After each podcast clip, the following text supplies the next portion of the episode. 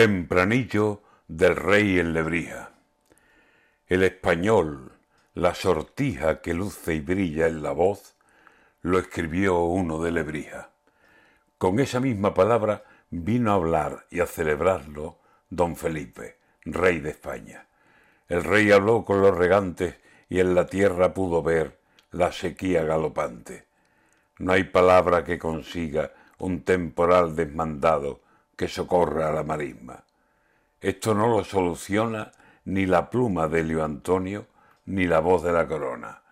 Pero está bien que el rey venga a honrar a don Elio Antonio y vea cómo está la tierra.